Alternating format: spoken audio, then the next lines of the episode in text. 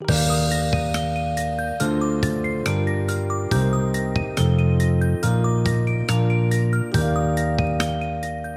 グ心ラジオ。ようこそナグラジオおいでくださいました。お時間がございましたらゆっくりしていってくださいね。間心に整えるゆったりとしたひとときをお付き合いくださいませ。この間久しぶりにナグラジの更新履歴をずらずらと見ていたんですがこのところずっとアップル製品やアップルウォッチですとか iPad ですとかそういったガジェットのものばかりのお話をしていたので今回はちょっと思考を変えまして万年筆のお話をしたいと思います。先日から迷いに迷いまして1本購入を決めた理由と候補に上がった万年筆でなぜその万年筆を買わなかったのかというそういった理由も含めてお話ししていきたいと思います。今まで私が使ったことのある万年筆と言いますとプチプラ万年筆でとても有名なパイロットの角の1000円以下でお買いになることができます。こちらをしばらく使っておりました。書き味は普通のサインペンみたいでスラスラと書きやすくて本当に使いやすい印象の万年筆でした。これをなぜ使わなくなったかと言いますのが親指と人差し指がこう当たる部分にへこみがありまして正しい持ち方になるようになってます。がこれが、まあ、持ち方の方はそこまで私は悪くないんですがやっぱり固定されてしまうのはあまりちょっと好みではなくてしばらくは使っていたんですがもうちょっとそれ以降使うということはあまりありませんでした。次の万年筆で何を重点を置いて選ぼうかなっていうのを考えた時に、まあ、普段使いにしますのでシンプルで、え、必要以上に過敏ではないものペンを出して今から万年筆で書きますよっていう感じのこれ見よがしにならないようなものそういったものを探してました。これがやはりなかなかうまいことなくてデザインがいいものはやはり高い。そこまでさすがに筆記具に出せないといったところが正直なところではあるんですがしばらくまあ万年筆を使っていくともうちょっといいものが欲しくなったりするのかなとは思います。あまり安すぎるのも少し質が不安なのでできれば5000円以下あたりでまず手始めの一本として探してみました。まずはじめに買わなかった候補に挙げておいて買わなかった万年筆の、まあ、理由とお話ししたいと思います。お値段の方でやっぱり一番安いプラチナ万年筆のプレジールこちらが1000円以下で買うことができます。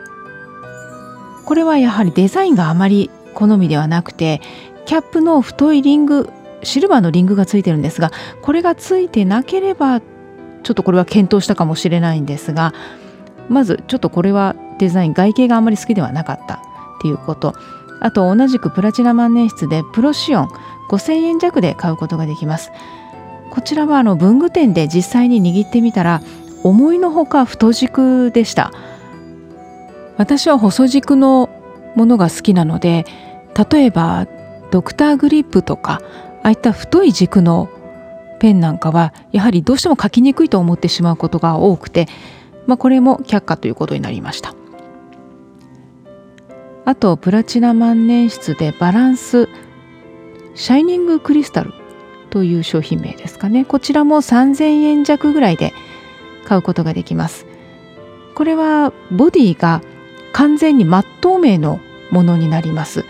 なので中に入れたインクの色を楽しむことができるんですが私はあまりカラーインクをちょっとこれから使うかなというとちょ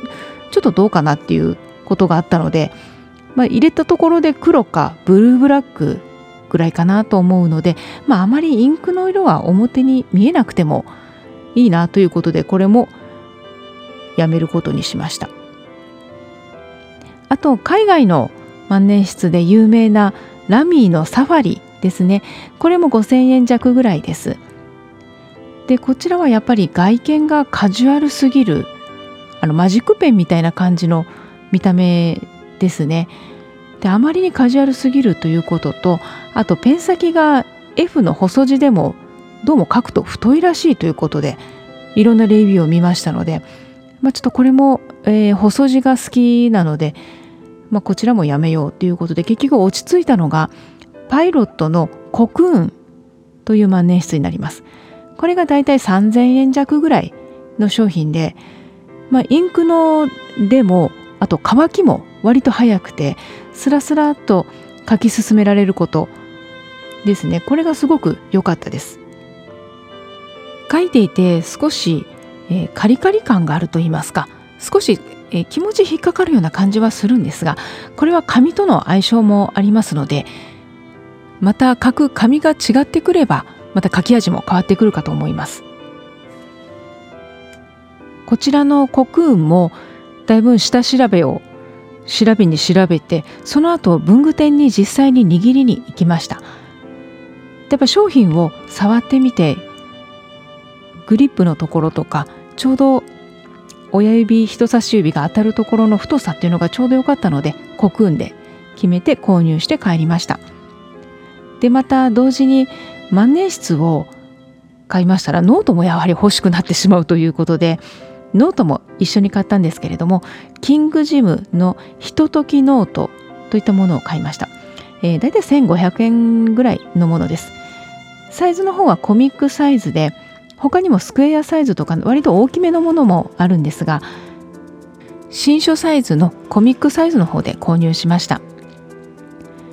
このノートのいいところは罫線の色が薄くて、まあ、幅が広すぎないもの。あと表紙がシンプルなものをとても探していたんです。そしたらもうシンプルも何も完全に真っ白という表紙のノートを見つけましたのででこちらもあのすぐ購入を決めました。ページが切り離しやすいようにミシン目が入っているんですが無線綴じで水平に開きます。ミシン目も、えー、キワちょうど真ん中のキワキワに入っているのでもうほぼ目立たない感じなんですがまだ切り取ってないんですが多分きっとすごく綺麗に切れるんじゃないかなと思います。ノートの紙質の方は一般的なノートと同じような感じではあるんですが、えー、こちらはやっぱり書いてみて分かったんですが万年筆には向け向きません、えー、にじみと裏抜けがあります。ボールペンやシャープペンなどで使えば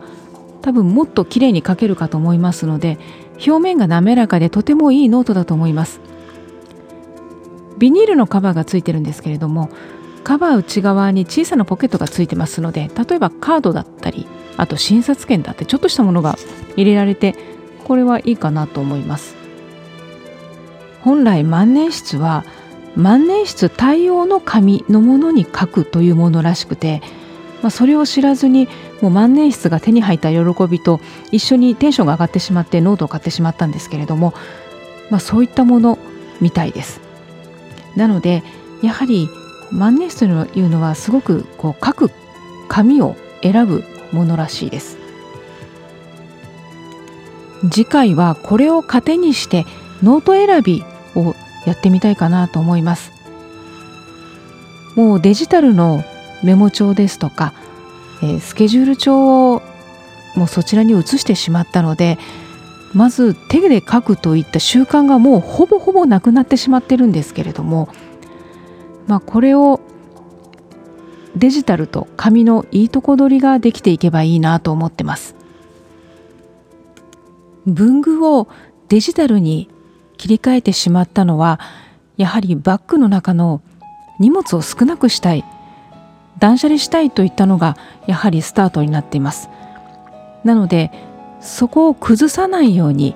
あまり荷物は増やさない。けどアナログも少し大切にしていこうとかそういった思いで今日はお話しいたしました。ここまでお付き合いいただきありがとうございます。この辺りで終わりといたしましょう。もしお気に召しましたらフォローいただけますと嬉しいです。なぎこのゆったりラジオなぐらじ。また次回もお会いいたしましょ